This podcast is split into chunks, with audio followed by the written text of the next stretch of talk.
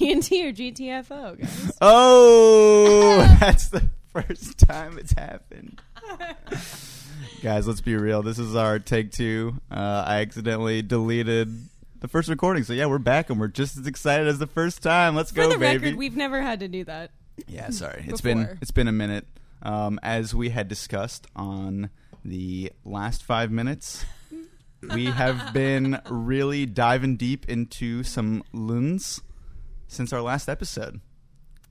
True. The lens. Uh, Jamie and I were abroad since the last episode for our honeymoon. We hit Iceland and Ireland and read some Vineland. So I would like to clarify that I didn't actually read any of Vineland in either of those countries. that's okay. I did. So I covered for both of us. Let's go. I don't think that I. I don't think I did. But you saw it happen. I watched you do it. It was around. I considered listening to the audiobook while we were there. I, I like. I just. I thought about it it. passed my mind. It counts. Did It, you read uh, other? Oh no, that's for other corners. Oh yeah, that's you- That's true. for a different. That's for corner. a different corner. That's sorry. true. This is update corner. But yeah, we uh we've we've been gone, so there has been a bit of a delay between last episode and now, but we are officially back having a good time and we're gonna be talking about what we are drinking. I'm drinking a Boulevard. What I drank last time, a cucumber lime gin and tonic fling craft cocktail Nice. from Boulevard Brewing Company. It's delicious, as it was last time. And continues Jin Chan as it did last time. It's a good theme. It is a good theme. This is the last one. I hope Pinch everybody gin. Pinch. I hope everybody's fine. It was so excited for Ginland. another Jin Chan episode. Vine Jin. Uh, unfortunately, uh, Pinchan, uh, sorry, Jinchan ends here. Uh, I'm Brian, and I'm drinking a Guinness. Went on about quite a long story before uh, that last uh, little bit got cut out, but we did visit the Guinness Brewery. Uh, long story short, Guinness tastes better in Dublin, and they said don't drink it out of a bottle, and that is exactly what I'm doing right now. So, my bad, Guinness. Arthur, right? yeah, I feel like I've Guinness. affronted Arthur Guinness, but uh, that's okay. There's time to redeem. There's always taps flown with Guinness around the world, and that's what I'm drinking tonight. Yeah, I I'm Jamie. Um, I'm also drinking Guinness. I've almost finished mine. Yeah, I'm almost Uh, done that's with where my- we're at. Sorry, Uh, guys. I'm almost done with my gin and tonic. because a lot happened, and then Brian deleted the recording. Hit a quick Um, space bar and just Little deleted space bar. So it was a little more complicated than that, but uh, You tried harder re- to delete it. regardless, the it still happened. lost five minutes of the pod. yeah, It was The so it was long juicy. lost. It It was was such good It was very juicy. I know, but um, yeah, I'm also having a Guinness. That's that's it. It's it's Ginchan. Guinness. Oh man, we are getting so derivative on this name. Everyone has stopped. If you're still listening, we're going to talk about the book soon. Eventually, yeah. Um, but since we've been gone, uh, there has been an extensive amount of time to catch up on some media. So we're going to go around and talk about uh, some of the media we've been con- consuming since last episode. This is Danny. I read. Uh, Jamie and I went to the lake this last weekend, and I read um, a French murder mystery called "The Mystery of the Lost Cézanne," uh, and it was pretty cheesy, but I liked that it takes place in the south of France. Um, and Do it you was recognize it? From yeah. Oh, yeah. Yeah. So I got to spend three weeks there um, after my freshman year of college, and uh, I really liked the, the author lives there, and she references like all of the streets and the bars and like a famous bakery um, and other things that like Aix is famous for, and so it was fun to read places that I like very much recognize and like even have been. Um, she splits her time between Aix and Paris. Her name is M. L. Longworth, um, and it was fine. I there are four others in the series that follows this um, magistrate judge in the small town of Aix, um, and they're all kind of just like south, like southern France, like beachy kind of novels. Um, so I read a that classic this weekend. of subgenre, It, I mean, it's southern beachy. as we talked about during the cut part, uh, not as good as British crime novels. Um, but it was it was a good lake read. Is that an international hot take? Like, is somebody going to hear that and be offended? Like, does, I does doubt somebody it. does somebody really go at bat for I- French mystery? I don't think so. I'm calling it that because it takes place in France and she's French. Yeah, but I mean that counts. I'm just saying. Do you think somebody's really at bat for like, hey, yo, French I- murder mystery? That's I think that's the because good stuff. of, Co- of, of Arthur everyone- Conan Doyle and sh- and uh, Agatha Agatha, Christie. Christie. But they've really shut the game down. Yeah, kinda Agatha have. Christie has sold more books than literally anyone. Yeah, Like that's a real Yeah, fact. respect. she's such a goat that like I don't think you can argue with that. they kind That's of fair. the Brits have kind of monopolized the crime drama. Um, maybe that's a hot. I don't think that's a hot take. I don't know. I don't think We will is. see. Well, we sh- comment below. Yeah, Um, so I read that book and it took me like five minutes and it was great. I um, have been. It was a nice contrast to Vineland, which has taken me approximately seventy-seven years to get through. approximately. Um, and I also read um, a room with a view. No, not a room with a view. A room of one's own. and that was lovely and was written in like a very long time ago and is still so relevant that it could have been written yesterday in the New Yorker. Um, it's pretty short, isn't it? yeah, it's it's it's a sh- it's like a collection Like of a, well, it's like a it's it's in story form, but it was kind of like a collection of her like thoughts. I think. Mm, that's cool. Um, I've never read any Virginia Woolf. I would recommend this one as your first one because it's short and easy to get through. And You know what's interesting is I've had I think three different books of hers recommended as like that should be the first. I mean, I haven't read any of her other ones, but I think was- knowing you and knowing that you like Pynchon and knowing that we just read that and how his style is, you would prefer Mrs. Dalloway. It is Oh, I think it is an audiobook available on Audible, which I I don't mean- know that you should listen to Oh, Mrs. really? Dalloway. Really? No, I think you should read it All right, fair enough. I because think you should still read Yeah, A Room of One's Own. it's short. There's going to be like it. two pages that are the same sentence, like like Like one sentence. one sentence. Oh, I would Like love you that open on my commute, you just open this like book And it's indoctrination. just- I don't think that no. you would hear Oh, it I'm down for in it. an audiobook. Like I don't think you'd recognize the style as yeah, much. fair enough. Well, that's cool. Room Yeah. one's own. Um, and then I read, or no, I watched um, Barry on HBO.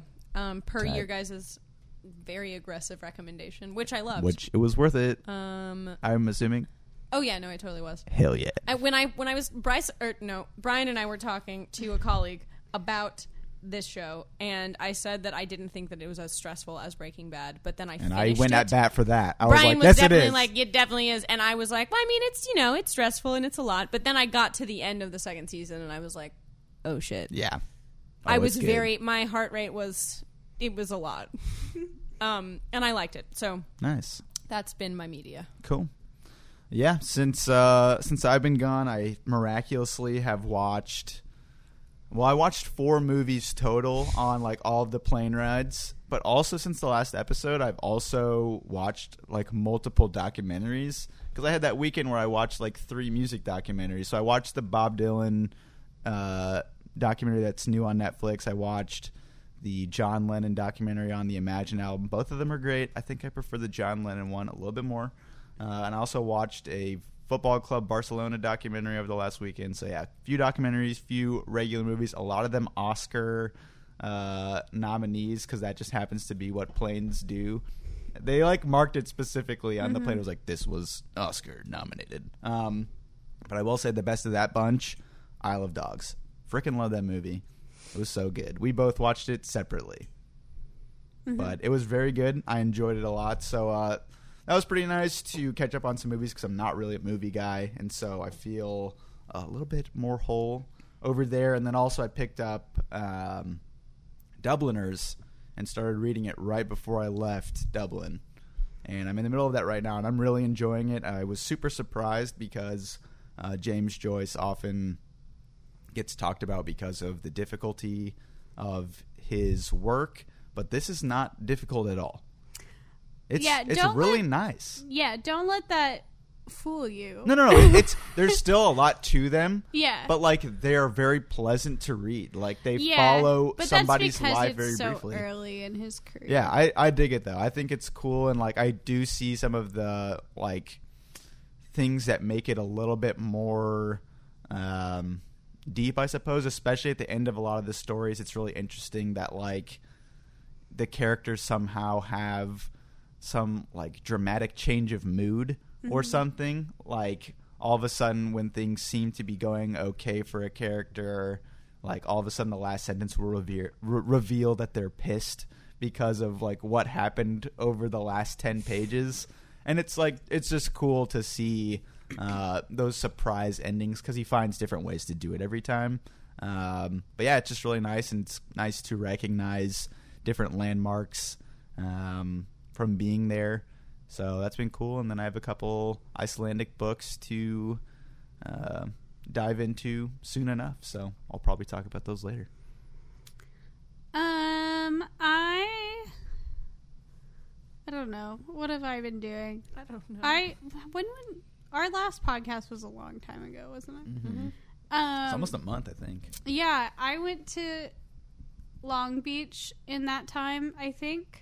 I think that i think that's true was after it, and um, I was there for an AP training for a new class that I'm teaching. So I was reading a lot of different things to plan for my new class, um, and I was actually thinking about teaching a room of one's own, or at least part of it for one of my units. So I was like. I was skimming a lot of things like that, like classic literature and short stories that I could use to create my class for myself. And that was a very stressful but fun week of a lot of media consumption because the class is based on research. Um, other than that, I also watched Isle of Dogs on the airplane. I was going to talk about that. I knew Brian was going to steal it from me. Um, but it's really good. It's Wes Anderson and it's great. Uh, it's claymation and it made me cry. Um, His claymation is really good because It's he's so also good. done Fantastic Mr. Fox, which I Yeah. also watched Oh, on an yeah. airplane. yeah. Um, but like, it, it's just very similar cinematography to his regular stuff. Like, But it's just not. in It's nice clay. that he does it though. Like Yeah. the effort's still there to line up the shots that nicely. Yeah. Um, what else? Brian and I are watching season three of Stranger Things right now. Oh, I watched that, too. Cinematography. Speaking of the cinematography in this Oh, season, holy is shit. crazy. Mm-hmm. It's good. I finished it last week. It's Like I don't know how many episodes there are, so I don't know how far we're we eight. are. We're like There's half. eight. We're like halfway. Yeah. Okay. So, have you noticed? Like, I don't, I don't know if I'm just imagining this because it's been a while since we've watched it. Like, do you think the cinematography is better? Like, I think it's crazy. better than the first two seasons. Yeah. I don't notice things like that. Oh man, I, I, think it was always good. I think it was do always think good. it's- I feel I like it would got have, better, though. I would have Yeah. said it was always good. I don't know. I wouldn't know have noticed if it got I better. think their style has stayed the same, but they have Yeah. gotten better equipment. I think so like too. that's where they probably got a ton of funding. yeah. Yeah, that's like their biggest show. They broke records. Yeah. Netflix. I Had think I released. still enjoyed the second season better than any of them. Hmm. I Really? like season two better I'm liking season three a lot. than any of them. I like. I'm not season like three. a I'm not like a Stranger Things super fan or anything, but like I'm enjoying the season quite a bit. And like I said, I think the production values have raised a lot, and I enjoyed that a lot. Mm-hmm. Yeah, it's good. Uh, have I done anything else? I don't know. I haven't really read anything other than Vineland, like consistently. So that's probably it for me. Nice. Those are the adventures. And now we are back into the infamous Vineland by Thomas Pynchon. nice. No groans this time. Dope. We are uh we're officially getting a little more confident, I think. So we are on okay. for yourself. These, Yeah. these faces All are- right. um, I'm actually pretty excited to uh, talk about this section. Uh, despite the protestations from both of you, I think that there are some interesting things to cover. Um, so, just I just need you to find them for me. uh, yeah, for sure, for sure. Easy task, not a problem. Okay. Violin by Thomas Pynchon. Good Do it. stuff. My Go. voice cracks in the middle. Easy. Okay, yeah, it's yeah, it's fine. fine. No, no it. problem. I'm so confident. Uh, one of the interesting things that Danny was saying before this too, which I think is funny, is that like there's not a lot of Vineland material on the internet. So like by virtue of that, we're probably going to be easy to find online, and so like we're going to be one of the premier Vineland sources on the internet. So we apologize. Does this count as a primary source? we apologize in advance. Don't trust anything we said. Um, Maybe Brian, but no. uh, maybe, maybe. I'll just throw a few hot takes in there for somebody who wants to do an edgy research paper. I will just say part of it is more difficult because we had a gap. This is like a hard book to have a gap with. I'm I, I'm presuming. Especially because the last chapter we read was 800,000 pages Yeah. long. yeah. I I listened to the audiobook and Oh, I would like- interesting fact. interesting fact i listened to the audiobook for most of the second half of this book because i couldn't read it um, but they split up like the last chapter of this book technically i think is chapter like 15 if they're not numbered but i think there are about 15 chapters but in the audiobook because it's this book is so complicated they split it up into like 27 chapters Respect. Um so They're they're making it a little easier. It made it super hard when I was trying to find the, the Where it was in parallel the place book. in the Yeah. book. well, I bet some of them are like where it's naturally split in the chapter anyway, because he has some of those too. But regardless, The, the one before the la- the one before our second half, the the sixty page chapter before the second half, also was split in half. Um, or I don't even know in half. It was just split into two chapters. Yeah. and it's just like a random indented paragraph.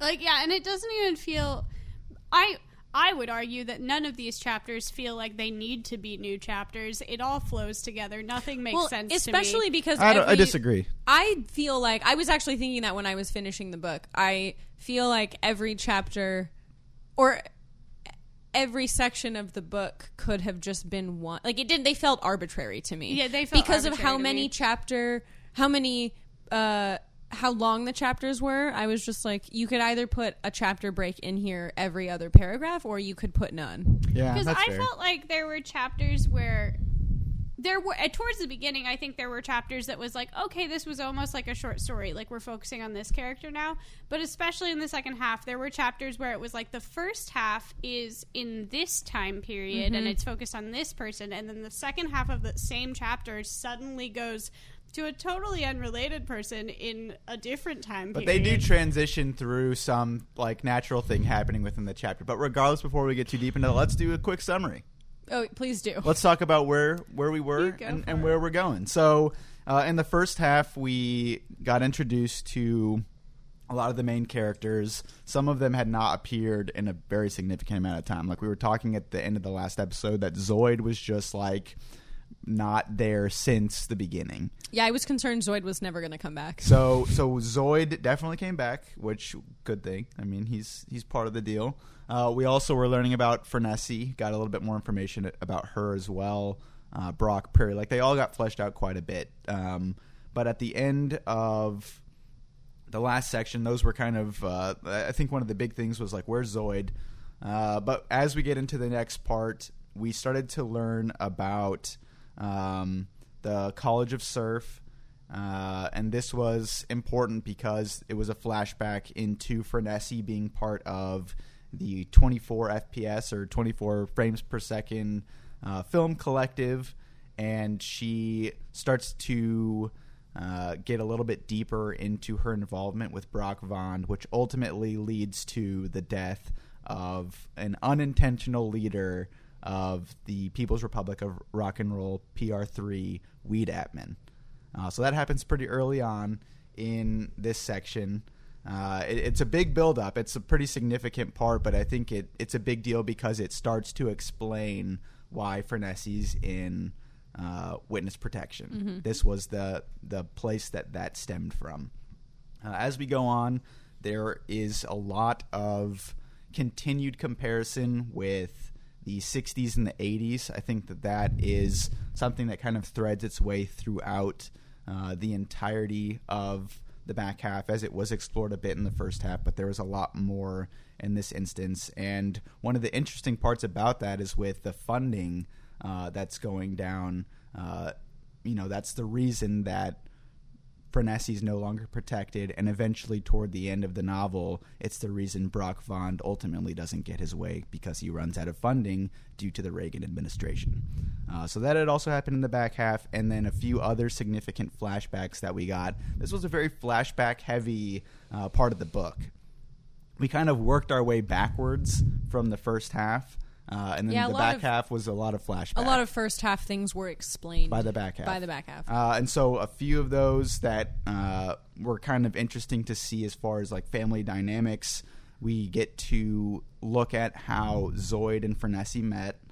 Um, and it was at a show with the surf band Hmm. uh, that she ended up finding him, and they got together. And she was dropped off in that city by DL after they Mm-hmm. had like an argument, a falling out. Yes, and so I think it was it kind of played into the tragedy of their relationship because she kind of did it as a rebound because it it was kind of hinted at that her and DL had a sexual relationship to some degree or an intimate relationship. yeah. Um, and so it almost seemed like a rebound and kind of like played into things to come because uh, Zoyd and Frenesi ultimately end up split. Uh, but we do see the beginning of, of that, and we also see the birth of Prairie, uh, which was with Zoyd and Frenesi, uh, which I thought was. I'll kind of get into this a little bit later, like a sweet moment to see how much Zoyd cares about Prairie. Um, but it was interesting because Frenesi I was having a lot of uh, issues due to like postpartum depression uh, and also just her not being uh, as ready for this change in her life because she had been pretty um, involved in a lot of high stakes things that I don't think motherhood w- was something that she was ready for at that particular instance. Uh, eventually, she leaves, and we're starting to piece things back together through these flashbacks. And at the end of the novel, the family gets back together. Big family reunion. So, It was like a cookout or something. Yeah, it was just like a weird. but that's a so that's a decent place of where we're at summary wise. I think. Yeah. So, with all of those, um, I wanted to get into a couple questions now that we got to flesh out some of these characters. Because, as we had mentioned, a lot of them were just from these things in the present or stories about other people or viewing them through film. Uh, we started to get more deep dives into the backstory of a lot of characters and their motivations. And one of the people I want to focus on here at the beginning is Frenesi. So we had seen her involvement with the uh, 24 frames per second. We also see her involvement with Brock. We also see her involvement with Zoyd. Uh, what are your thoughts on Frenesi as a character? Is she a moral character? Is she a good character? Like, what were your feelings on her overall once you started to get a little bit more into her backstory? Like that, the, the main thing is the morality of it. Do you think she's like a good person? I, she doesn't seem to care about. She doesn't seem to care about anything except Brock Vaughn's Bond. Dick. yeah, no, really. And film. She Yeah. gets like. she she doesn't really like she uh was like totally within her like rights and her like reality to like really hate like motherhood at the beginning but like after that she kind of just like was she was just like obsessed with Brock Vaughn and then like also having sex with Brock Vaughn. And like it just seemed I don't know it just seemed like she didn't care about much else. I yeah, she just there's never a moment in like she she goes about killing or leading to the death of Weed um who was an innocent player for the most part. Like he fell into like a cult leadership position kind like of. totally on accident. yeah, Yeah. He was but just kind of he- good looking guy. And didn't do anything and she was a big part of why he got murdered and she just never really reacted to that like i just she doesn't seem to care about anyone really. She like kind of pretends that she cares about prairie but also then there are parts where she doesn't seem to care at all. Like she because at the the first half of the novel we get like kind of a flash of Frenesi thinking about like what does my daughter look like mm-hmm. now which would lead you to believe that she cares but i don't think that she's a moral person Yeah, and then like the back know. half is just kind of like Prairie just like searching for her mom and like Frenesi like not really caring at any in any way to like have any kind of relationship with her. yeah because isn't there a conversation with hector where hector's like we can get you back to vineland and do this film or some. I don't know. There's like a lot of things. That Yeah, Hector Oh yeah, Yeah. there's the Hector film, which I forgot to mention in the summary. That's the reason that everything starts to unravel because he has enough money to counteract the the money from the government, essentially. Yeah. But like he starts out that conversation by being like, "Don't you want to see your daughter?" And she's like lukewarm She's on like, it. "Well, I, I could. She's like, eh, I guess. Hmm. And then he mentions a film, and she's like, "Oh, yeah, I don't know. I don't know about morality. Honestly, I think she's unlikable. So no, there's no sympathetic like sympathetic characteristics to her because like what about also like I know that she had mistakes in her past and obviously the stuff with Prairie is pretty shitty, but what about with her relationship with Flash, who is her current mm-hmm. husband? Like that seems to like be a factor as well. Like she's kind of out of this life. Like is there any sympathy to her character at all? And I'm not saying yes or no. I'm just curious. I think you could make the argument, like in that respect of her like current family. Like you could be like I don't know with Flash and Justin. Um, but also, she didn't seem particularly interested in her kid. Like at the end, Prairie was the one interested in Justin. Yeah. Like Prairie wanted to like hang out with him and was like playing with him and like put him to bed. And but also like I don't want to like say that Frenesi was like a bad person because she didn't want to be a mom or wasn't interested in being a mom. That's not what I think makes her a bad person. I just think she's a bad person. Just in gen- general. Like, I think there are a lot of moments here where she is ambivalent. Yeah. Like, even starting with the FBI, it like she becomes a double agent. She was initially just a part of this group, and then Brock very easily persuades her to become a double agent, and then she like fucks people over. Like, I just don't think she cares about anybody. She yeah, she seems also kind of easily swayed. Like Yeah. and it's just kind of like where are where's your like set of morals? Like where what are you what kind of compass are you following? Cuz it was super hard to follow her, I feel like. Yeah, I don't think she cares about anything. Yeah.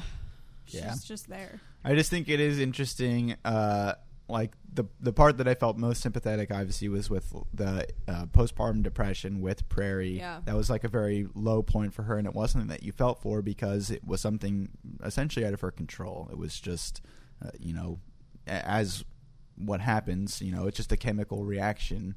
Uh, but the other thing is, is when you talk about Brock Vaughn and the easiness to persuade and looking at the themes of the novel of like 80s uh, and the government versus like free willed people in the 60s, Brock Vaughn does also explain his like predilection toward the easily manipulate like manipulated. Mm-hmm. And that she is a product of that time and of the demographic that he particularly specializes in. So that was the other part of it to me that like maybe it wasn't the best way to go about it as far as the storytelling to like all lay it down to sexual desire but i think that that like kind of plays into her role in like the younger free-willed crowd and its obsession with like free love at the time and then Brock's ability to take advantage of people that are of that mindset in the first Yeah. place. So I think that like there is some sympathy in that. I don't think that it was like super well tackled in this instance as far as like the story goes, but I find some sympathy in that because it does specifically talk ab- about you know Brock's specialty in that area as an agent of the government And like being able to manipulate. of that particular Yeah. group. Um, but but uh, like I, I totally agree with you guys as well. There's a lot to n- not like about Frenesi, which is kind of an interesting thing to see it all build up to like finding her in the first place. Because it, it does like end up where the you know the family reunion. A lot of that is about Prairie. Yeah. Because a lot of people have access to each other anyway. Um, so I want to move that in then to another character who uh, showed up this time around, uh, Zoyd. What are your feelings about Zoyd now that it's come through? Do you think that he's a moral character? Um, you know, once you found out about what he had to deal with, especially in regard to your feelings on Frenesi, you know, Zoyd is in the front lines of all of this, where he again was caught up in this rebound with Frenesi and to him, it probably seemed like a pretty good deal. He was just kind of schlepping around playing music, and this just kind of happened to him. So, like, how do you feel about Zoyd now, just with what you've learned about his past, and then also in relation to your thoughts on Frenesi now?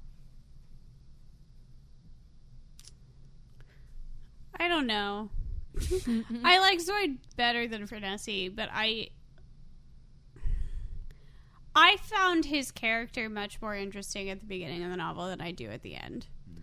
And like I don't know why that is because I, I he like they added layers to him and he maybe should be more likable because he like tried to do what was best for his daughter when his wife disappeared. Um but I just was kind of bored with him. Like the the sections with Zoyd, I didn't care about.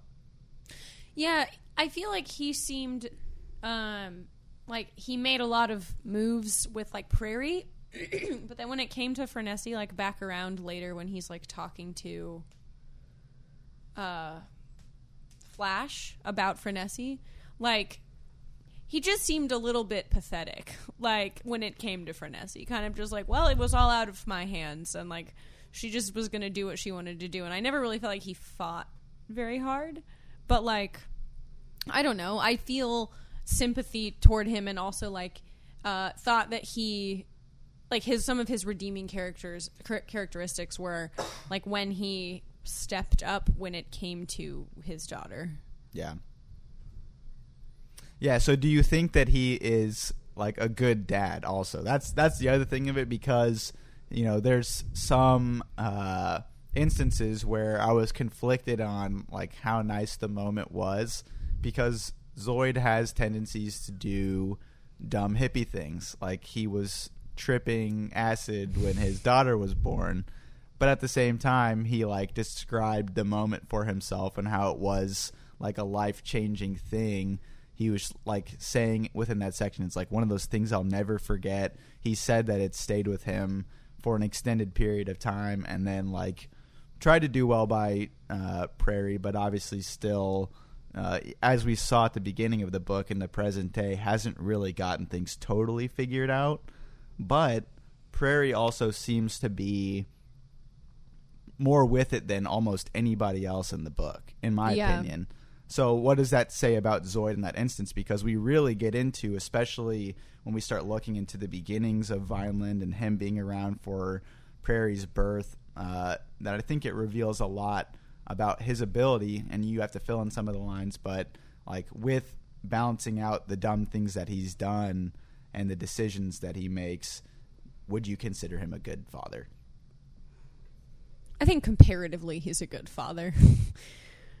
like, I, I don't know. I just feel like he's a direct contrast to. Why are you looking at me like that? I'm that? not. I'm just. I'm curious. I just feel like in like in a direct contrast to the way that Frenesi like almost like rejects like Prairie, like he steps up like when he and like I mean he doesn't I don't think he he automatic like he immediately wants to go uh what is what happens when he takes Prairie? I can't remember.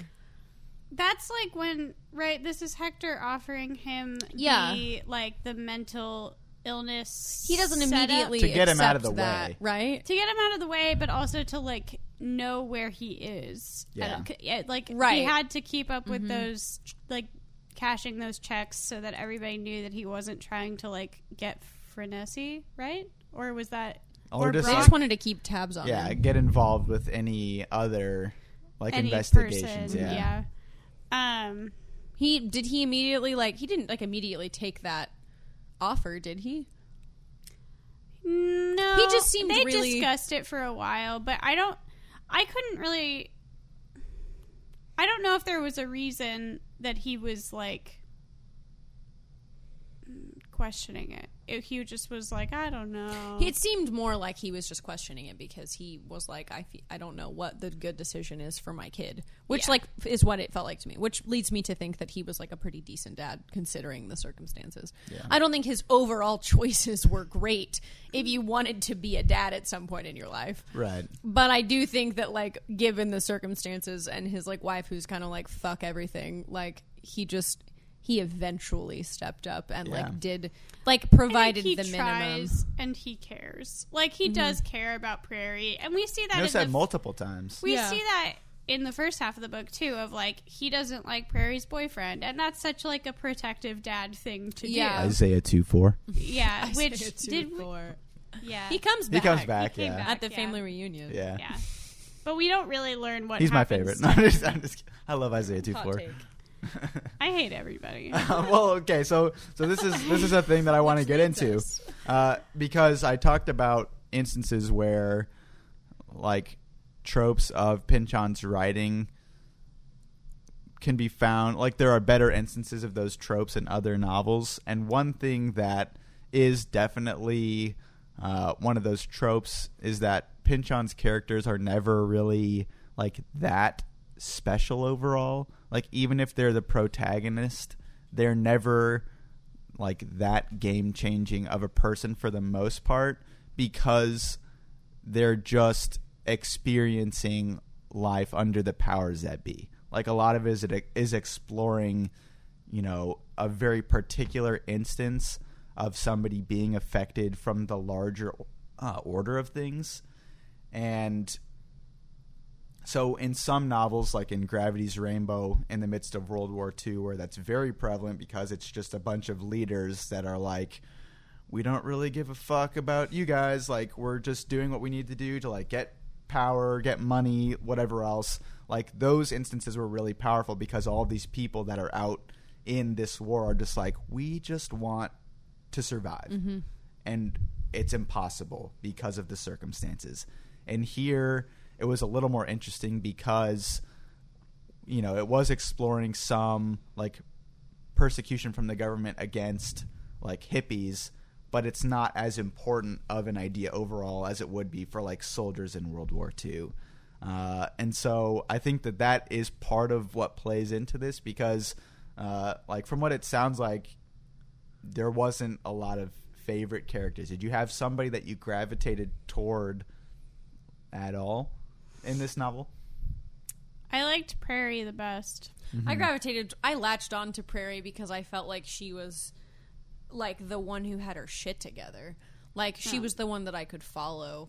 I think she's honestly one of the only like truly likable characters. yeah I th- I Zoyd is fine, but there's a lot going on there.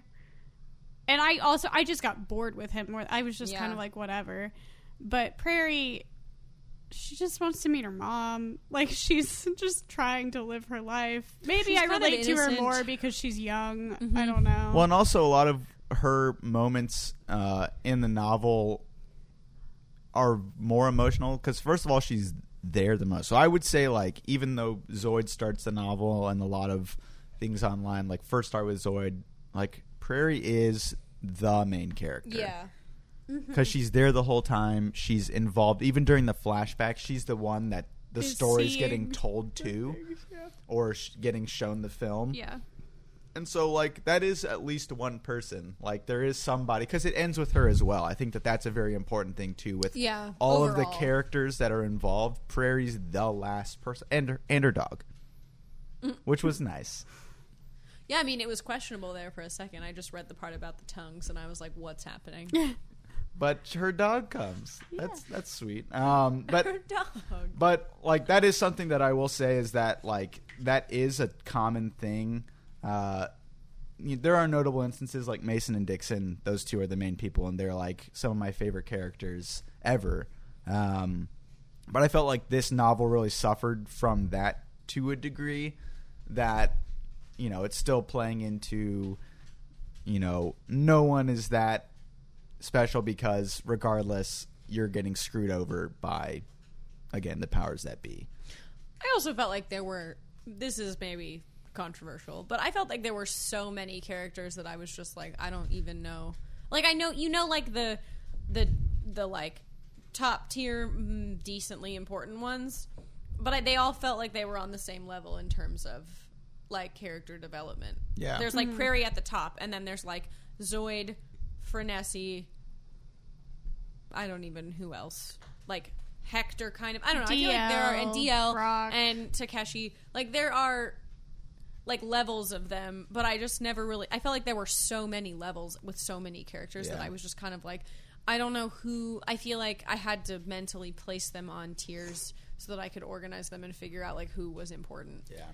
In some of the other novels too, that there there is also a hierarchy or more of an established hierarchy, especially in one of the bigger instances. And one of those characters shows up here, uh, crying of Lot forty nine. Uh, Mucho Maas is like a second tier character in that he's the husband to the main character. He is in this. I don't know if you guys remember that at all. He was uh, like a record executive or something or other. Um, and it was Oh. like at the beginning when they he was when Zoyd was getting into Vineland, uh, he talked to Mucho and oh, I'm Yeah, vaguely. vaguely. and, yeah. and so he talked about uh, and and it was enough of like his character development was um, fleshed out enough that those tie-ins were very obvious in this story. So like it talks about his previous instance as like a radio DJ, which was the case in Crying of Lot 49, and a couple other things I don't want to get into too much for spoilers or whatever. But like it was enough that it was recognizable uh, where Mucho comes in, and that was through like chapters of character development in the Right. story where like there were people to latch on to. And so I, I kind of agree with that too. That you know there wasn't as much of the hierarchy because we had like Prairie and then Yeah, and then so many Yeah. others. Yeah. Um, so getting into that idea then with the powers that be, um, one of the main parts of the novel, aside from all of the characters, um, is this look at the juxtaposition of the 60s and the 80s, where it was like frequently mentioned. Uh, I have a few instances or multiple instances of notes where it continues to talk about in flashbacks in the past with Nixon's looming presence, and in the 80s with Ronald Reagan's looming presence, and how that kind of affects the lives of the characters in this case.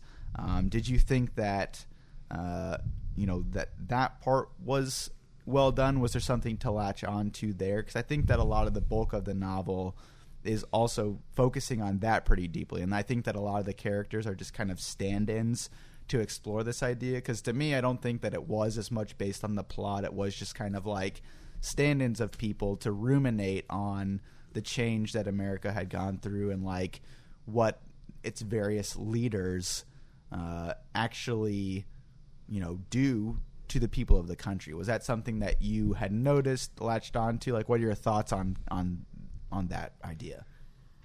I have comments on this in that I have no comments because I t- today I told Brian that I watched uh, another booktuber's video about this book, uh, the Book Chemist, and I read a review on like I don't Washington Post or something um, of Vineland, and both of those reviews talk a lot about how this novel comments so much on the evolution of the 60s and how the dream of the countercultural movement doesn't follow through in the end.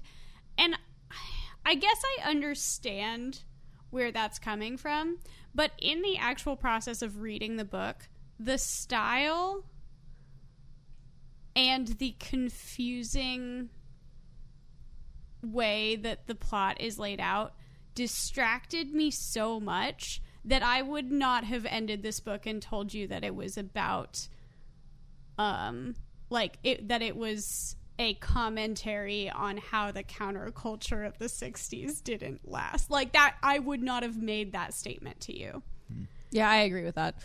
I like I don't I just think i that- thought it was super heavy-handed I think well, I think that genuinely I can't read Pynchon's style. Like I don't it doesn't make sense to me and I like to think that I'm a pretty competent reader. Like I have an English Yeah, degree. this book made me think that I was. I've read so many books, and this book made me just be like, I don't fucking know anything about reading. because there are so there are so many moments in this book that I was like I would end a section and I understood what was going on, but I had I could not tell you any inkling of what the purpose of it was. And I mm. feel like again, I'm a competent reader. I have an English degree. I've read a lot of things, but like if we got into why the fuck Thanatoids are ever mentioned. Yeah, That I'm not about the Thanatoids. I had I, by the fucking way. I ruminated on that for so long. Yeah, no. I was like, what is the point of Weed Atman coming back? There's no purpose. There's he also- doesn't do anything. Is the point that he was killed and then that was pointless because he comes back? Is that the point? it doesn't make any sense.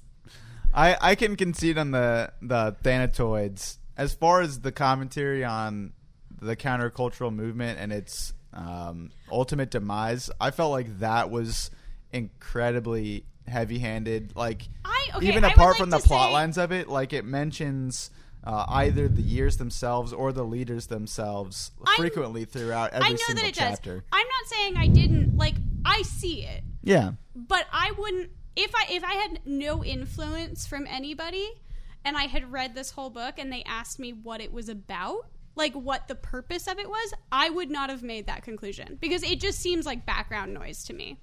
Yeah, I I felt I felt the same way. I feel like um I I feel like every time he brought up like the administrations of the respective decades, I was just like I know there's a metaphor in here, but I cannot parse out what it is. Like I don't know like what he's trying to say in this particular instance about like this set of characters and then he would flat out talk about like the like they, he would talk about the administrations like by name and i i don't know i just i felt like it was really hard for me to draw a connection yeah. Uh, it, yeah, it just felt like background. Like here's what's happening in the world. Well, I will say uh, that the influence of like seeing summaries where it like spells out that part of it was definitely helpful, and I think having read his other work and knowing how he generally tackles the subject matter that he does tackle, because like there are a few instances of his novels. Uh, it probably could be argued that all of them are really dealing with like bigger metaphors at hand, and a lot of characters are stand-ins for like tropes of people to get the point across. Um, but that's part of why in the discussion last episode, when we were talking about like the vast number of characters, that like to me, I was saying it's unimportant at the time because I don't read these novels like that.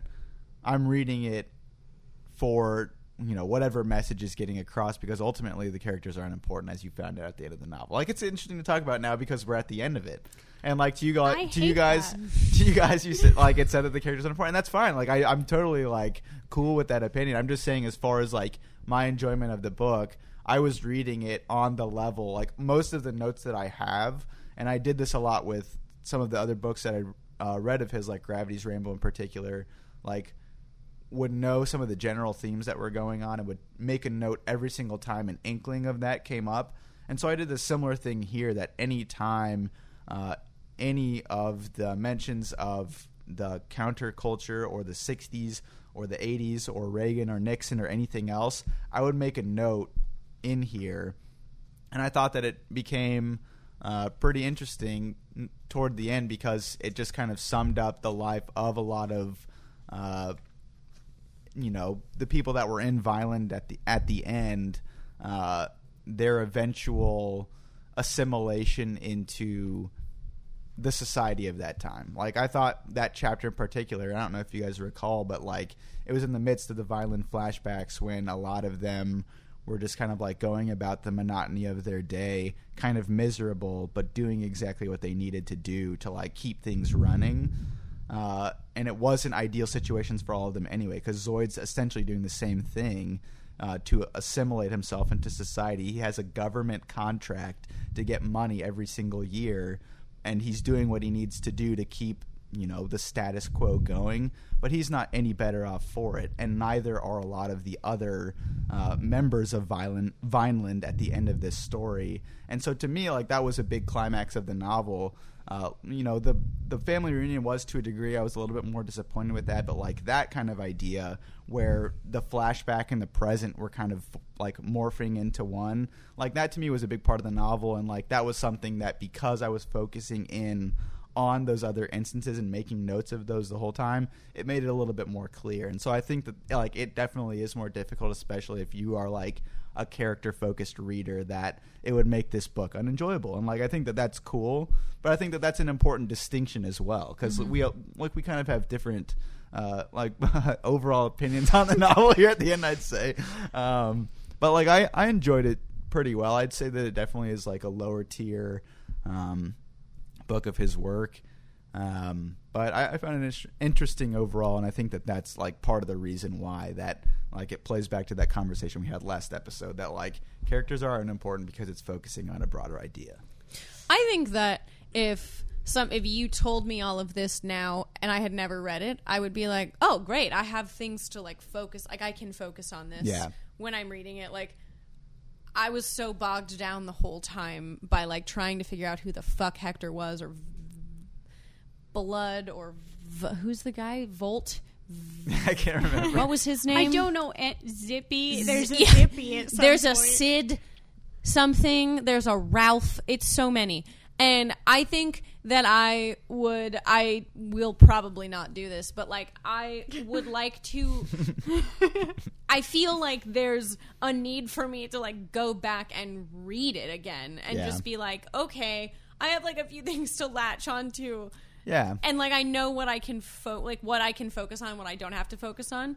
Um, I've never read anything like this, and like Yeah. it definitely changed the way that I re- I have never had to focus so hard on a book in my whole life. Yeah. Yeah, on anything. That is a common thing is a lot of people that read his stuff like like and to some degree I can see why people are like, well, why would you even want to do that in the first place? But a lot of people are very adamant about like I loved a lot of the books the second time around. Yeah. Which makes it difficult because a lot of his books are so mm-hmm. extraordinarily long. But like I would feel that way that some of them I would like make my way through the whole thing and I was like, what the fuck is going on? And then I'd get to the end and like once I had all the information I was like, okay. Yeah. Like I get what he's talking about and then like have revisited those ideas even listening to podcasts f- from uh, like people that go through all of his books. Like there's a Pynchon in Public podcast. Shouts out to them. Um, they go through like every chapter of every book. They're still working through them, um, but like listening back to those episodes and hearing them discuss it because a lot of them it's their second time too. It made it so much better for me. Some of those books, I was like, oh my god, like that. That's amazing. Like having known how it ends up, it, it made me appreciate the book a lot more. But I know a lot of people that'd be a waste of time because there are a lot of books in this world. Uh, you don't have a lot of time to necessarily reread everything, but in some instances, it might be more helpful. And in this case, it would be. Is this book worth revisiting to do so? Maybe not, but I see the value in doing so. I think that if I were in a grad program for literature and I needed to write a paper on something in American literature, I could find value in this book and I could write about it. And I would sit down and I would analyze it. If I'm and like re- read it twice yeah, or more. And I, I'm sure that I would like make all those connections and find them very interesting in a scholarly setting. Yeah. In a reading for fun setting, I f- was very disappointed. Yeah. Um, and I think I like I've always said that characterization is my favorite part of Yeah, novels. that's- that's like I love a good, well fleshed out character. I love it. I grasp onto it, even if I hate them. If they are like just so well rounded and beautiful and three dimensional, I like eat that up. And I I didn't do that with anyone in this book. and I think that's why I just got so bored. I was like, I don't care about any of your stories because nothing's happening. I don't understand why things are happening. Yeah, and like I didn't care about any of the side stories. There were so many, and I didn't care about any of them in the second half because I I cared about them because I needed to know what was going on for this podcast. But like I didn't I didn't I wasn't invested in any of the stories except for uh, the times when it was directly related to Prairie, and I was like, "Oh shit, okay." Like, I know that sh- name. This she's a baby. I know this name. I can figure out what's happening. And but I like I never I I ended up not being invested in any of those stories because uh I I it was there was just so much going on, and I didn't have any. It was the second half of the book, and I didn't have any characters to latch onto. Um, or or I feel like maybe this is just. I don't know. I, I also maybe this is a stretch, but like I didn't feel like I had that many themes to latch onto either by the second, except for Frenesi like liking to have sex with Brock Vond. I feel like there were so many moments where I was almost very interested and almost to a point where I was like, oh, I see an overarching theme and this is good. Like the part with talking about like the actual college days when like Frenesi gets into the FBI and is doing like that was in, that whole section was interesting to me. And then it moved on and started talking about thanatoids and I was like what the fuck is going on? like I don't this doesn't make any sense to me and I don't understand how it's adding to the overall like arch of the story. Um, I also this is somewhat unrelated, but I when I it's- I said I read a review, uh, it was from the Guardian today, and one of the early paragraphs I took a picture of because I was like, "Yep, that's what's happening here," uh, and it says. He the the reviewer is talking about how he reread Vineland and had thoughts on it or whatever. But the first time he read Vineland, I was an inquisitive male postgraduate in my early 20s, a classic potential Pynchon reader. And I was like, yep, that sounds right. And I'm not that. Yeah. And I don't care. I was intrigued enough to read another one of his books, but it will probably be a while before I do it. Yeah. I'll probably read Crying of Lot 49 eventually, and I will approach it differently. Yeah. Yeah, I yeah, I will approach it much differently. Like maybe when I have time to hole myself up in a room and like write a paper on it. It still is pretty thick. I'll just say that. Like as far as density of the text, as you've seen here, like he can fill hundred pages with something that with is. one sentence. Uh, so it, it can be difficult, and so I will just say that. But I, I like crying a lot 49 quite a bit. But regardless, uh, as we're moving into the end here, um, we had some negativity, uh, a lot of negativity, which is fair. I, I kind of expected it uh, to be honest. But um, can you think of any like good moments to latch onto? Were there any favorite moments that you had uh, with the book overall, or with the back half? Was there something? um, that was a little bit more positive about the style, maybe because it was so new? Like, was there anything? And if not, that's cool too. But I'm just curious. Well, I already said I liked I liked the section about Frenesi's college days or whatever when they're uh, doing PR three. PR3 was tough. Um, I like I thought that part was interesting, um, and I understood it. Um, I feel like my threshold is also I understood it. and therefore I liked it. um, there were like there are parts also I there are parts from the first half that I enjoyed a lot and I thought they were going to be fleshed out in different ways. And now looking back, I don't enjoy them as much because I didn't feel any closure on them. Like I liked Zoyd's uh arc in the first half and I liked like the weird kind of science fiction stuff but again i it the science fiction stuff was never explained well enough for me to like feel satisfied at the end um like the weird like there's a spaceship and aliens a UFO. maybe if you're going to put that in there, you better tell me at least one sentence about why it's there. yeah like i just want to know Like like just imply it somewhere. so i enjoyed reading that section but then at the end i felt disappointed That's fair. I liked um, whenever we, we went back to Prairie watching the film. Um, I felt like again I could like kind of latch onto that, but like I I enjoyed the kind of weird DL Takeshi situation. I liked them. Yeah, they had closure. They- they started enjoying each other. They did. sexually. Hey. they did start enjoying each other after a no sex pact, and I but like they enjoyed each other without sex first. Yeah. and But yeah, that's no, why it was good closure. Yeah, I mean, I liked them a lot, and I liked them with Prairie too. I felt like they kind of took her under their wings a little bit, and I, And she liked ne- and she needed it. and she needed it. Well, that I was a liked sweet- DL a lot. that was a Uh, sweet DL moment. is a character i did like Well, that was one of the things when they were driving around. There were a couple, like there were a lot of instances where coming out of those flashbacks with all of them, Like I liked the way that we were brought back into the reality. Like he found different ways of doing it, but one of the sweet ones was when she was in the car with the two of them, Mm-hmm. and she was like, like if only this were like my family. Like I, it would be nice if this was just something that we were all like reminiscing on like old memories, and that we were just heading to the beach. But then she's like, but in all actuality, we were still looking for my mom. Like it was stuff like that that was nice because she did get a bond with DL and Takeshi. Yeah, I liked um, their little trio. I was a fan of them. Yeah. Um, for me, I like um, some of the cheesy wordplay that goes on uh, every once in a while. I think I marked my favorite one uh, down here. It was about when DL was um, picking a lock, and it said that she did it so elegantly that you couldn't say jimmied. She more like Jamesed the side door lock. I loved that. I remember I folded, I dog eared that page because I loved it. I thought that was so funny.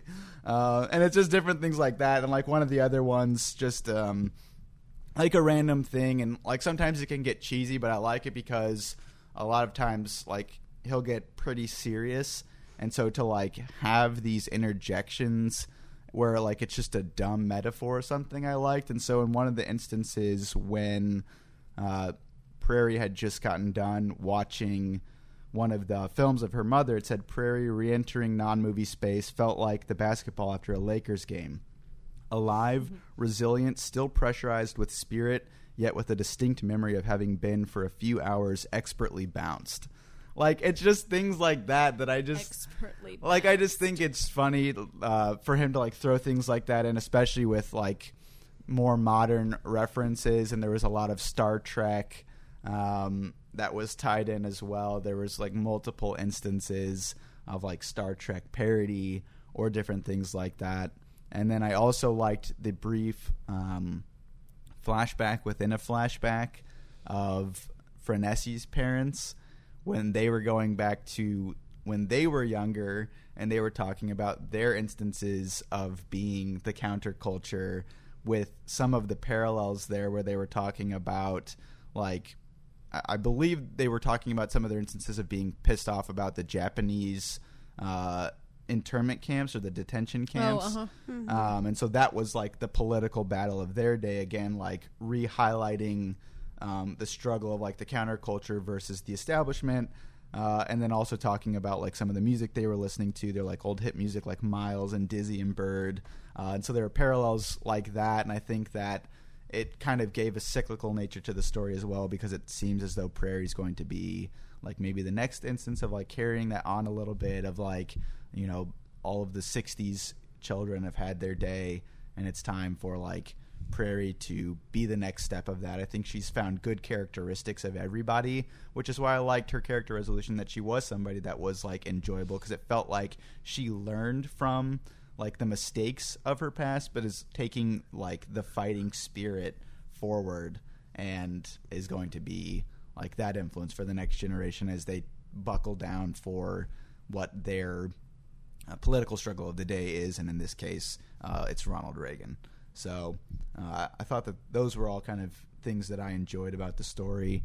And with that, I think we're uh, running toward the end here. And so we kind of talked about it already, but uh, as far as final thoughts, uh, we'll just make this pretty brief. But did you like the first half or the second half more? Um, did you think that it got better over time or whatever else? Um, would you read another Pynchon? Uh, under what circumstances? And then any other quick thoughts? I think I liked the first half better um, because I would have written the second half differently to give myself closure.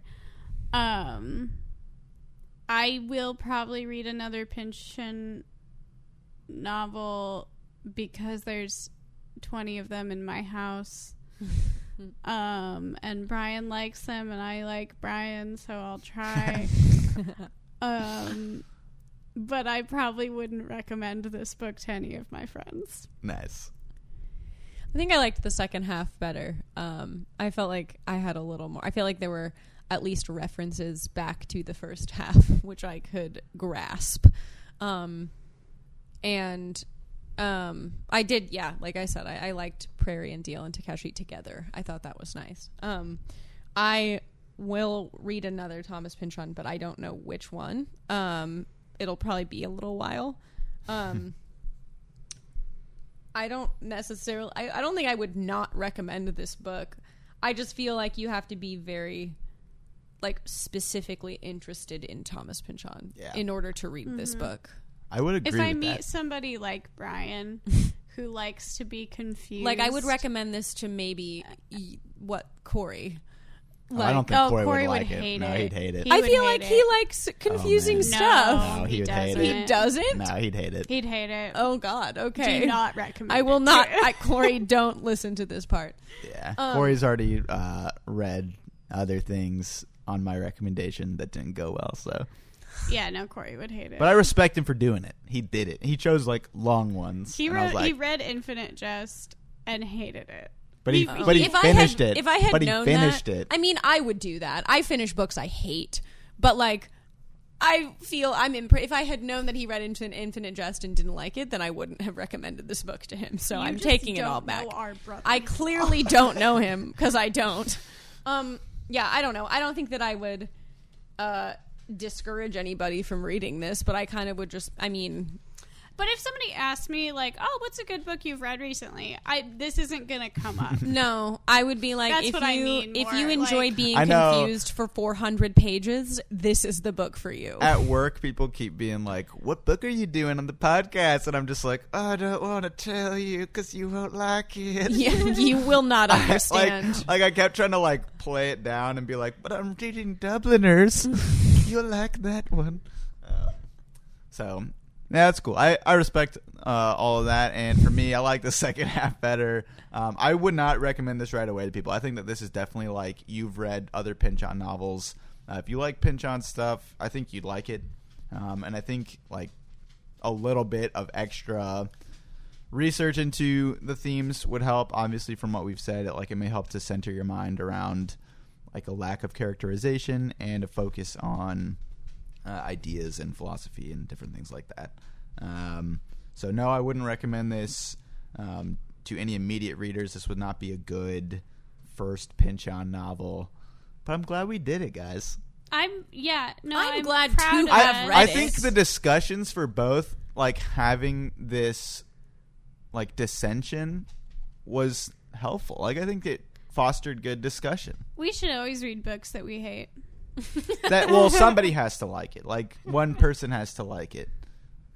Agreed. We can never do a podcast unless one person. I mean, likes Jamie it. and I were talking about this this weekend. Like, I appreciate things like school and like classes, Like school. not that that make me like Education. I wasn't done. that make me read things that I wouldn't normally read. Yeah. I pos- I don't think I ever would have picked up a Thomas Pynchon book had it not been for this podcast. boom. Uh, and that's valuable. Yeah.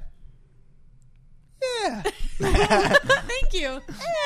Um, well, at least we can definitively say that we are closing this chapter of the podcast. Is Jamie's hyped as fuck. Um, so yeah, we are done with Vineland, which is exciting. We've been kind of sitting on this one for a minute uh, because of the long delay. But next week we will be joined by uh, a new guest, Yes. first time on the show esteemed colleague. esteemed colleague, and we will be doing Jamie's novel, which is The Underground Railroad by Colson Whitehead. so that'll be pretty cool. I'm excited for that. That was uh, same Man Booker um, nominating class or nomination class or whatever as Lincoln in the Bardo. So that'll be cool to kind of. Uh, Colson Whitehead, Whitehead just published a new novel. yeah, I did see that. That's cool. So we'll uh, be getting that clout. From Clout, Colson clout, Whitehead, baby. Um, and then I've after already that, read Colson Whitehead. Uh, after that, we'll be Uh-huh. doing Danny's novel, which is Northwest by Zadie Smith. Nice. And then, uh, so that'll be two episodes of that, and then we will have a season finale. I'm gonna start getting you guys the questions we're gonna do for that early, so you can think about it ahead of time. I'll just get a quick outline Okay. because we're gonna get deep. We're gonna get deep into every as. We're gonna rate every aspect of every podcast. All right, We're Uh, gonna better start now. We're If gonna rate rating all- scats. if We're gonna rate beers. books, We're gonna I'm rate say, Uh, spoiler alert! Right now, Vineland's at the bottom. Of it. Oh, we're not done though. We're not done though, baby. I, it doesn't matter what else we read. Oh, we'll see. I've heard uh Northwest pretty shit. No, I'm just, I'm just kidding. Rude. I'm kidding. We are I'm- judging I'm so kidding, hard. I'm kidding. Um, so yeah, thank you guys for joining us for another episode. Hope you enjoyed it. If you didn't, give us another shot. Try again. Listen to another hour Try of again this. next time. Invest another hour of your time in us. Uh, two hours maybe at this point. This is part two, so we, we apologize if we've gone to that point. Um, anyway, we will uh, catch you next time. Who wants to scat us out? A zoobity doo dap, a zoop doo wop. A Zoyd is a loser, a zoobity dap.